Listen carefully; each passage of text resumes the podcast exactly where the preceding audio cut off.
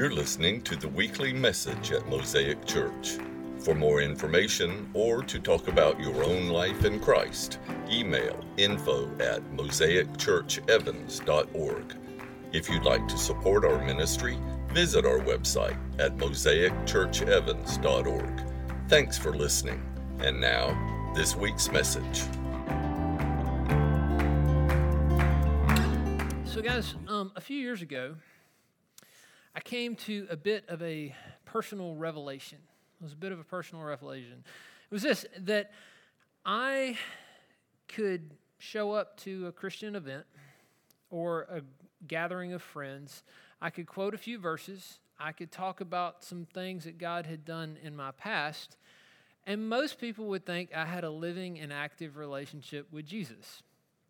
Now, you may be saying, well, Chris, that's, that's exciting. No, no, no, no. Here's what I want you to understand. What, what really came to my mind was I could live the next 40 to 60 years off of the last 20 years of spiritual progress and be just fine by Evans, Georgia standards.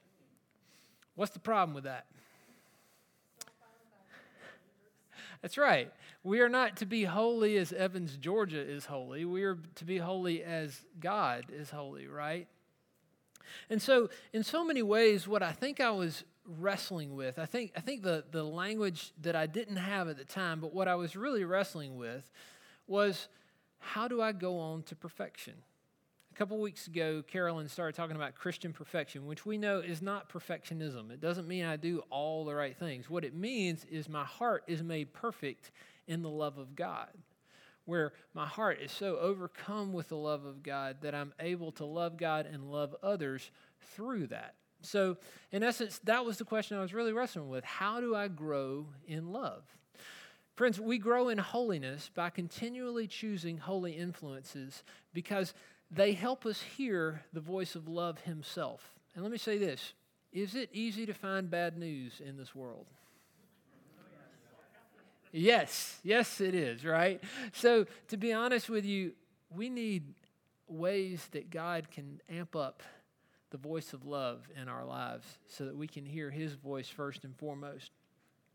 So, last week we talked about the three enemies of spiritual uh, wholeness or holiness as being the world, the flesh, and the devil. This week, we're going to take a more practical look at what are the, the friends to developing holiness, or what are the good influences we need in our lives to develop in holiness. And those are um, understanding the character or uh, revelation of God in Scripture real Christian community, and the inner work of the Holy Spirit. So, if last week was kind of a, a, look at how to get free, this, this week is more of a look at how to stay free, how to grow in God's grace, how to let Him speak to us in ways that move us forward. So, before we get to the how to segment, I want to talk about what holiness is for just a minute.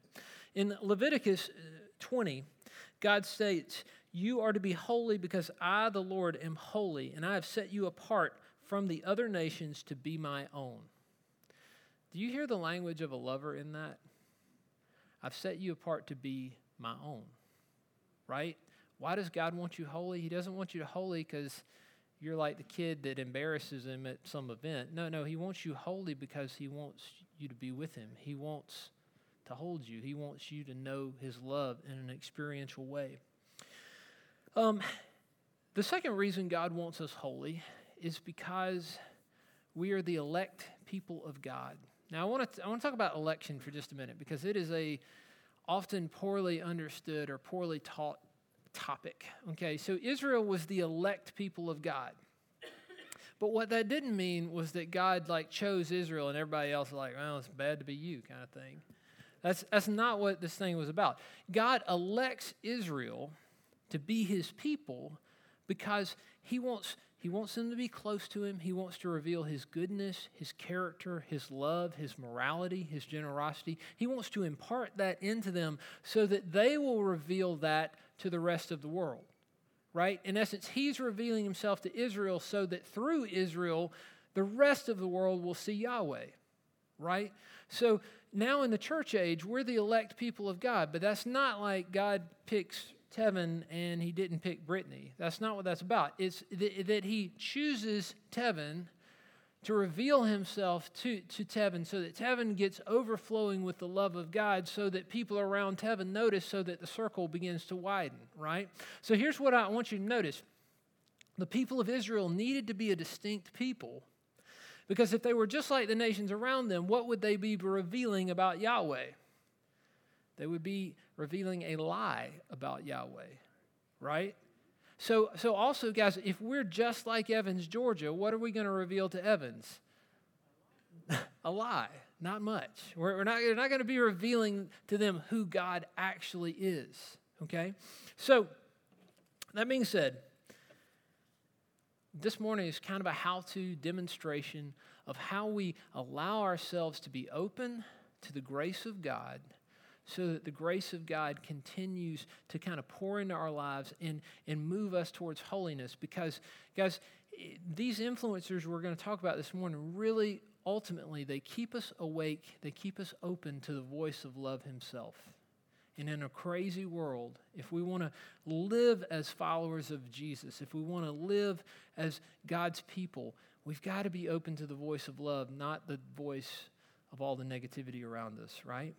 So, with that being said, at Mosaic, we have a specific discipleship system called Three Steps Forward. And so today we're going to do a little bit of Three Steps Forward to kind of show you what this looks like, to kind of keep my heart open before God. So, we are no longer in the sanctuary. Nope. We left the sanctuary. Guess where we are? We are, uh, Savannah said it. Um, we are not in Starbucks. We. However, that's not a bad idea. Um, no, we are in my living room. It's, um, it's 5 a.m. It's 5 a.m. And of course, we have coffee. Why do we have coffee for our quiet time? That's right. Because it's 5 a.m. And if we don't uh, have some, uh, some liquid faith, we are going to fall asleep.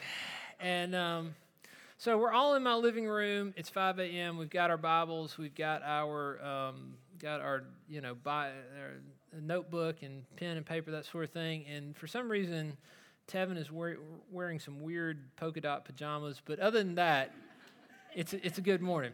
Okay, so guys, we're just going to look at a snippet of scripture. Okay, uh, if if this were really the morning, you might want to read a little more than this, but we're just gonna gonna take a snippet just to for the purpose of, of kind of revealing a thing here. Now, here's one thing you want to know. We're about to read Jesus' explanation of the parable of the sower. So if you've got your Bibles out, you want to go ahead and turn to Luke chapter 8. And he has already told the parable of the sower, which is this guy goes out and he starts throwing seed. Some of it lands on a path and it gets eaten up by birds. Some of it lands in rocky soil where the, the plant can't develop a root system down to water. So when it, when it comes up, but then the sun comes up, it winds up getting burned off. Uh, some of the seed lands in soil with thorns in it, and so it, it grows, but then it gets choked out. And some seed lands on good soil where it produces a hundred times what was sown. So that's kind of the background. Jesus has just told that parable, and we're going to pick it up in verse 11. And as we kind of walk through this, I encourage you to just underline things that grab your attention, kind of notice what, what sticks out to you. So, this is the meaning of the parable the seed is the word of God. Those along the path are the ones who hear, and then the devil comes and takes away the word from their hearts so that they may not believe and be saved. Those on rocky ground are the ones who receive the word with joy, but when they hear it, they have no root. They believe for a while, but in the time of testing, they fall away. The seed that fell among the thorns stands for those who hear, but as they go on their way, uh, they are choked by the worries of life, riches, and pleasures, and they do not mature. But the seed on good soil stands for those with a good and noble heart who hear the word, retain it, and by persevering produce a crop. Now, on your three steps forward card, uh, the, the, the first thing is contemplation. And there are multiple options for each step, but we're just going to go with step B for all the steps. Step B asks this question What do we learn about God through this text? Now, you may be saying, well, Chris, the text didn't actually talk about God. That's a good observation, but the text was told by God, right? In essence, Jesus is telling this parable. So, uh, what is more is the sower probably represents either God or one of God's messengers, like a, a preacher or a, a, teacher of some sort. So, I think the first thing that, if, if we're thinking about this, and remember it's 5 a.m., so thinking at all is a little difficult, but, but we're going to get there. Uh, we might come to the conclusion that this text teaches us that God is just and fair, right? He's, he's pouring out seed in all these different directions, right? So he's pouring out seed on the path, on the rocky soil, the uh, thorny soil, the good soil. God is pouring out his grace on people indiscriminate of what spiritual position they're in, right? Because he's just and fair. Second thing we might notice in this is that God is a life giving God right? He's pouring out seed that produces life. The spiritual in the spiritual world, life, hear me on this, life is love, joy, peace, and a deep sense of purpose. So since we all deeply long for a sense of joy, a sense of peace, a sense of love, a sense of purpose and meaning in life, that's what God is pouring out, right? Another thing we might notice is that God is faithful, that He rewards faithfulness right? The, the people with good soil, with good and noble hearts, they go on to produce a crop a hundred times what was sown. So God, God sees faithfulness and He rewards it. Friends, here's the thing about contemplation contemplation allows God's character revealed in Scripture to influence our character. Hear me on that. Contemplation allows God's character revealed in Scripture to influence my character. So I want to say this people have asked for years, when should I spend time with the Lord? And they always ask the wrong person because they always ask the person that gets up at the crack of dawn and they're like, you should get up at four in the morning, kind of thing.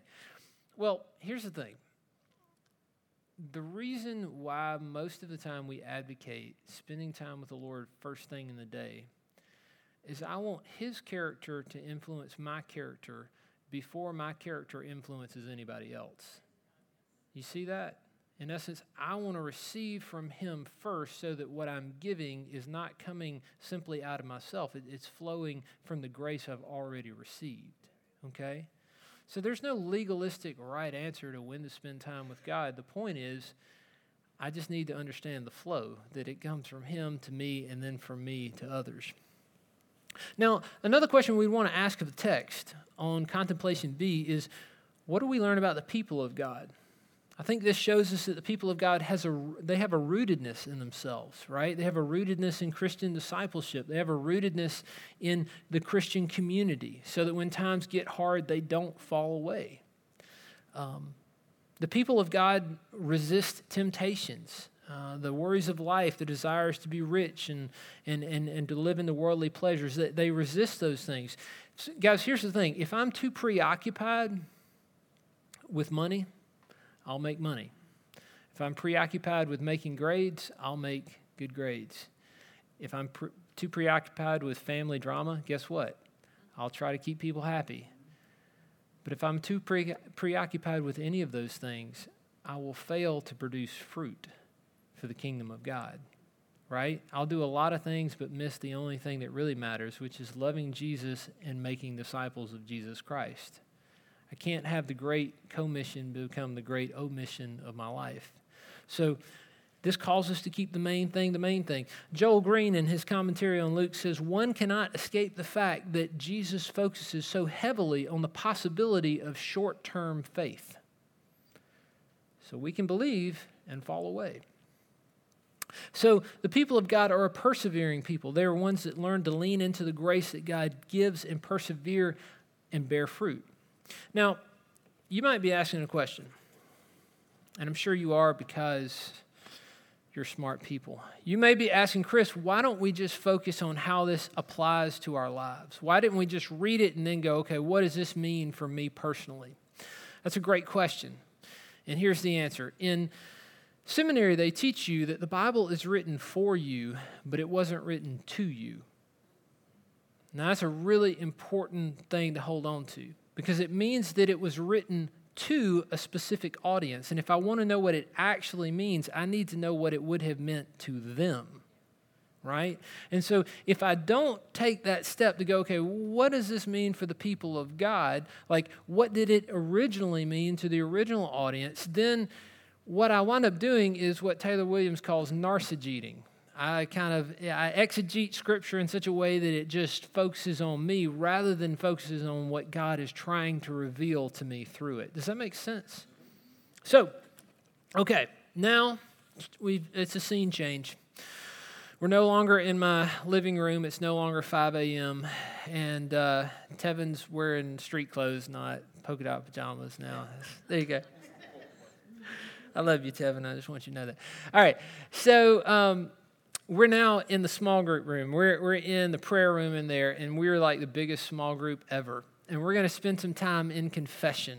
Okay. Now, here's the thing that you need to know about confession confession makes space to be influenced by real Christian community by dealing with ourselves honestly before other brothers and sisters in Christ. Okay, that's what confession does. Now, uh, if you're looking at confession on the card, we're, we're going to be looking at option B. And it starts with this question What is the hardest life situation of the past few days? What was the hardest life situation of the past few days? Now, what this doesn't mean is that you talk about Aunt Sarah who got a new health diagnosis. Now, what this really means is when was it hardest to be a follower of Jesus? Like, what was the life situation that made it the most difficult to live faithful to Christ? That's the question that we're really dealing with. So, I'll give you a recent example. So, again, small group, we're in the prayer room, we're having a little time of confession. Now, this is going to stun y'all. You would never guess this, but a few weeks ago, we had some tech issues here at Mosaic. I know, I know. You're sitting there going, Chris, that never happens here. Yeah, and to make matters worse, um, Boy Wonder, uh, who we like to call Zach Fedewa, who's a real blessing to this house, he had the audacity to go on a Christian retreat that weekend. so the cameras aren't working.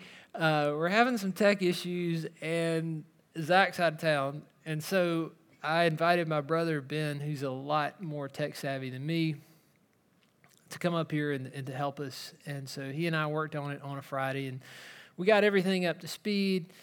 We were we were at least ready for Sunday. We felt good about that. Um, but as we like to say here at Mosaic, just because it was working on Friday does not mean it's going to be working on Sunday. and that's exactly what happened. We got we got here on Sunday cameras weren't working, the sound on the stream wasn't working, and uh, technology is great when it works. Um, so it's just me and Randy and Araya and Jeff. They're in the back trying to figure this thing out. As I look back at that situation, I noticed some basic feelings I was dealing with. I got afraid, I got vulnerable, I got overwhelmed, and I got mad. Those were some basic feelings I was dealing with. And let me say this, guys feelings are not bad, they just are, right? They're just the nervous system of the soul. They just kind of report to us what's going on under the radar screen. What can be bad, however, is not the feelings, it's what I do with the feelings. Come on, somebody. Right? So that brings us to a character defect list.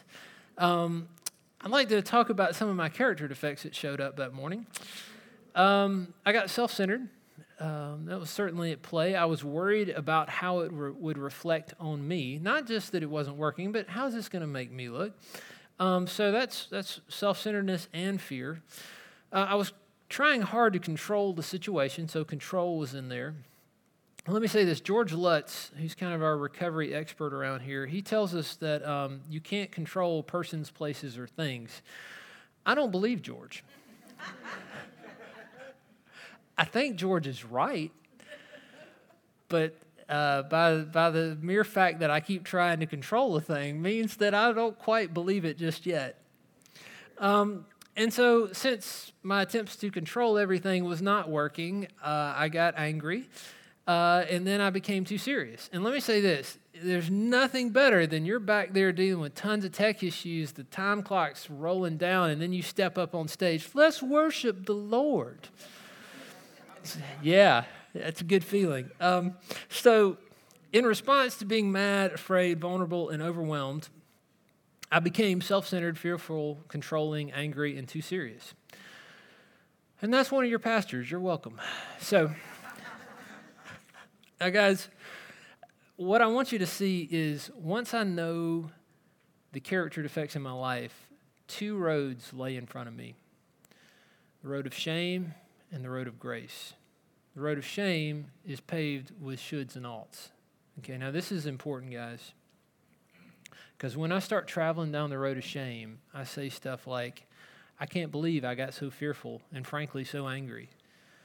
I was only thinking about myself and how it would make me look. I should have not gotten so worked up. I should have been thinking about how, others were feeling, not simply thinking about myself. I ought to be more at peace rather than so vulnerable. And I love this one. I ought to just let go and let God. What's the problem with that sort of reasoning? It's not acknowledging that there are still some wounded places in me. It's not allowing me to acknowledge that. Furthermore, it's asking me to act like I'm healed before I'm actually healed. You see that? So, guys, as a consequence of that type of reasoning, we wind up adding shame to a wound rather than asking Jesus to bring healing to the wound. You see that? So, guys, if that's the road of shame, if the road of shame is paved with shoulds and oughts, the road of grace is paved with my weakness and God's power. When I take the road of grace, I'm in a small group and I offer this type of confession. I say, This past week, we had some real tech issues at the church. I started feeling mad and afraid, vulnerable, and even a bit overwhelmed. Consequently, I became self centered, fearful, controlling, angry, and too serious. And notice I don't wallow in it. Notice I don't go into the shoulds and oughts. I just confess it as it is. Why? Because my righteousness is found in Christ. Right? I am free to come by the grace of Christ. And then I may pray something like, God, I got so mad this weekend. I got so self centered and fearful. Consequently, I, I got overly, overly serious and, and try to control things around me. Lord, please forgive me. I just receive His grace. Forgive me, Lord.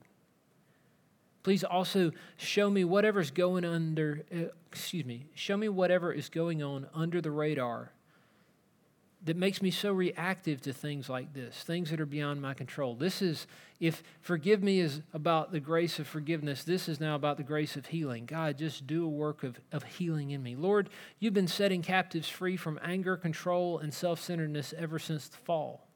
Now, Lord, please set me free and help me to walk in that freedom.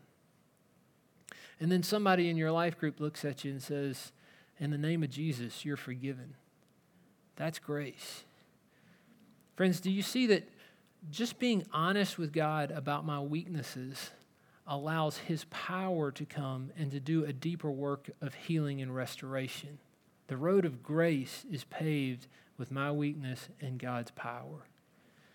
You see, friends, these uh, character defects are really defense mechanisms. Some of you have heard me talk about this before, but they're ways we learn to protect ourselves when we were younger particularly when we were kids. So, so when, when things happen that make us afraid or angry or vulnerable or overwhelmed, we naturally default to these instinctive places in our brains, okay? And so uh, when we feel those feelings, we try to control things we can't control. We get angry um, uh, over the fact that we can't control persons, places, and things. And so we turn inward we turn inward rather than being centered on God. And friends, hear me on this. This is maybe the most important thing I'm going to tell you today. When we try to fix ourselves through shame, we wind up using the character defects on ourselves. So hear me on this. We get mad about the fact that we have an anger problem. Think about that. You're trying to fix anger with anger. Or when you use shoulds and oughts, I should have done this, I should have done that, I should have handled it this way, I ought to do this. Well, where are you starting with? I, I, I. What is that? That's self centeredness. Okay, you're trying to fix your self centeredness with more self centeredness. That's like trying to fight fire with fire. It doesn't work, right? In recovery, we tell people self cannot deliver self from self, right? We need a Savior. And thank God we have one. Friends, at the cross, Jesus scorned the shame. And so, guess what? We will too. We will let shame and fear and control go straight to hell, and we will not chase them down. Friends, the voice of love beckons us to open ourselves up to the love of God. The voice of love opens us up to the grace of God. And guys, here's the thing when we begin to just acknowledge our problem and invite God into it, guess what happens? God begins to rewire our brains. He begins to rewire us to where we begin to really recognize I don't have control over the situation. He begins to rewire us so that instead of responding in fear, we start looking for what He's doing around us. We start noticing how He's working, and then we join Him in that work. We join Him in that grace. Friends, um, grace also allows me to recognize that transformation is typically a process. It's rarely an overnight thing, right? So I, I have grace to, to, to, celebrate the victories and also understand that I'm going to misstep some things here, and it's okay. There's repentance, there's forgiveness, there's change, and there's uh, just staying on the path. And so, guys, this is why we take confession in band meetings and life meetings, life group meetings so seriously um, it helps us to trust or to build trusting relationships rooted in the grace of God. I have a band meeting of me and two guys I went to seminary with. We meet on Zoom. Uh, guys named Wesley and Hunter. Really good guys, just just solid guys. Hunter's great sin is that he's an Alabama fan. Um, and so we pray for him. Um, we know that that has to be dealt with before he comes to perfection and love. No, I'm just kidding. Um, but here's the thing. So we're confessing one another's uh, to one another our sins amidst jabs about college football. And then when we're done, one of us looks at the other and just says, "In Jesus name you're forgiven." And that is like honey on the tongue, man. That is like grace to the soul. What is more, we wind up discovering each other's common humanity in this that what they're struggling with is also on some level what I'm struggling with. And, and, and it draws us to build a foundation of a friendship on the grace of God. There's just nothing better than that. So now I want to get to the third influencer, the most powerful influencer of holiness in our lives is the Holy Spirit. So we've talked about meditating on the revelation of God. We've talked about developing real Christian friendships where we're confessing our stuff to one another. Now we're going to talk about communion with the Holy Spirit. Communion means being influenced by the Holy Spirit, and, and this comes through prayer from the heart and then listening in silence and in solitude. So here's the thing scene change. We're back. Back in my living room. It's five o'clock in the morning. Here we are. We got our coffee. It's cold by now, uh, and let me tell you why it's cold, Paul, because we fell asleep. and 20 minutes later, there it is, and there you go. All right, so here's the thing. We're going to look at Communion B. In Communion B, you just take Scripture and you turn it into prayer. You kind of take Scripture, you turn it into prayer. So you might look at verse 12, and you might turn it into a prayer like this Lord, those along the path are those who hear the word and then Satan comes and takes away the word from their hearts. Lord, as I consider my own life, I, I know that the enemy has stolen some real joy out of my life. I know that the enemy maybe has stolen some real peace out of my life. And Lord, I'm asking you to restore to my soul peace and joy. And then guess what you do after you pray? Guess what you do? You sit in silence and in solitude and you listen. You listen for what God wants to say in return. Or maybe you turn verse 13 into a prayer. Those on rocky soil are the ones who receive the word with joy, but they have no root. They, they believe for a while, but in the time of testing, they fall away. And so you just turn that into a prayer. Lord, I know I don't have the rootedness in me that I need. I'm here this morning at 5 a.m. with the word in prayer, but frankly, Lord, this is one in a row. And I'm asking you for grace for tomorrow to be two in a row. And I'm asking for the next day grace for it to be three in a row. That you would root me in Scripture, you would root me in prayer. Or, Lord, I need to be in a community. Like, I need to take confession seriously. So, Lord, please root me in that. Or maybe you turn verse 14 into a prayer. You talk about, Lord, you, you say that seed that fell among the thorns stands for people who get choked out by the worries of life. God, if I'm honest, things at work are eating up my mental space. This is, is burdening my soul. Would you show me how to deal with this? Would you give me wisdom about this situation and get very specific? Tell him the specific situation and say, Lord, would you give me wisdom about how to handle this? And then guess what you do? You sit and you wait in silence and in solitude. Are you noticing a common theme here? Guys, let me say this. When you sit and wait in silence and in solitude, you're giving yourself a chance to hear from God. And so you may get a picture. Like sometimes you ask God a question, He gives you a picture. picture's worth a thousand words. So that's a thousand words from God right there. Bam. Well, what's, what's the point? You, you just thank Him for it. Lord, thank you so much for that. Or maybe you hear a word in your inner hearing that's probably smarter than you would have come up with. It that's probably God, okay? Or maybe you feel a word. You feel like you're praying and it's like the weight just comes off your shoulders. And you just have this deep sense that God just took my stress away from me and, and He is now bearing it with me. Well, what's the point? Guys, when we're in that place of receiving from God, then we just respond in love. Lord, thank you. Thank you, Lord. That is so kind. That is so gracious. And then you sit and you wait and you let God respond to you.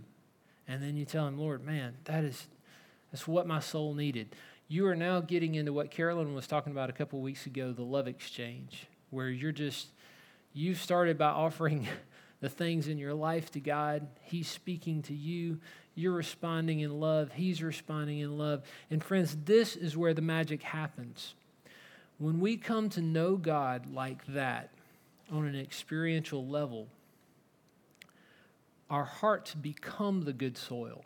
In essence, our hearts, He gets the rocks out of the soil of our hearts. He gets the thorns out of the soil of our hearts. He makes our hearts good and noble so that we do persevere and produce a crop. Do you see that? So, friends, it's in those moments of silence and solitude that what is Jesus's by nature becomes mine by grace. That's, that is the whole Christian life right there. What is Jesus's by nature becomes mine by grace. So, why does this matter? Why do we need to be under the constant influences of these uh, influences of holiness? Why not simply settle for being holy as Evans, Georgia is holy? Well, there are two, two reasons, two answers for that. And y'all go ahead and stand with me. Friends, firstly, this world is a crazy world. And I need the voice of love in my life. I need the voice of King Jesus speaking love. And I need that to be much louder than the voices around me. So, for my own sanity, Jesus died on the cross. He destroyed shame, destroyed uh, sin, so that I could know that voice of love. But the second thing is this Have you ever noticed that when you go to a wedding, you almost always have to take a double take of the bride when she starts walking down the aisle? Why? Everybody's dressed up in nice clothes, everybody looks good, but the bride is radiant. Why? Because she's looking at her beloved her eyes, as soon as she starts walking down that aisle, she's looking at her bridegroom. Friends, when uh, we've been invited into this relationship with God so that as our eyes lock with His, we become a radiant bride. Why? So that the world will take a double take at us and then not stay looking at us. Because remember, you, you look at the bridegroom or the bride, you take a double take at her, and then the next thing you want to do is see the, the bridegroom, right? You're looking at him responding to her. Friends, that is the vision of the church, is that we become a people who are learning to receive the voice of love in surround sound by, by seeking God in Scripture, by seeking God in community, by seeking God in confession, by seeking the Holy Spirit in times of silence and solitude. And as we hear the voice of love speaking continually over our lives, it makes us a radiant bride so that the world takes a double take at us. And then thankfully, they don't stay looking at us, they look back to the bridegroom and they see him. That's why this stuff matters. So let's pray for that. Lord, you have paid way too much of a price for us to be anything less than a radiant bride. But Lord, I also, I just thank you that that's not a work that we produce. It's something we just receive by your grace. And so, Lord, I pray that any false weights that this message may have produced would just fall to the wayside. And that, Lord, you would only, hmm, yeah, Lord, that you would pour out that sanctifying grace over my friends in a powerful way. That they would encounter you, that they would encounter the voice of love in a deep and powerful way, God. And Lord, that it would not be a one time only encounter or a 20 years ago encounter, but Lord, it would be a consistent encounter of the Spirit of God. And so, Lord, I'm, I'm asking you on behalf of my friends, I want you, Lord, in your kindness, start waking us up in, in the morning. Make it to where we can't sleep past five o'clock. And Lord, give us the grace to, to enjoy you in the morning and to let you speak to us in real and powerful ways. We love you, Lord, and we bless you and we thank you. In your name we pray. Amen. Thanks for taking the time to listen to our message.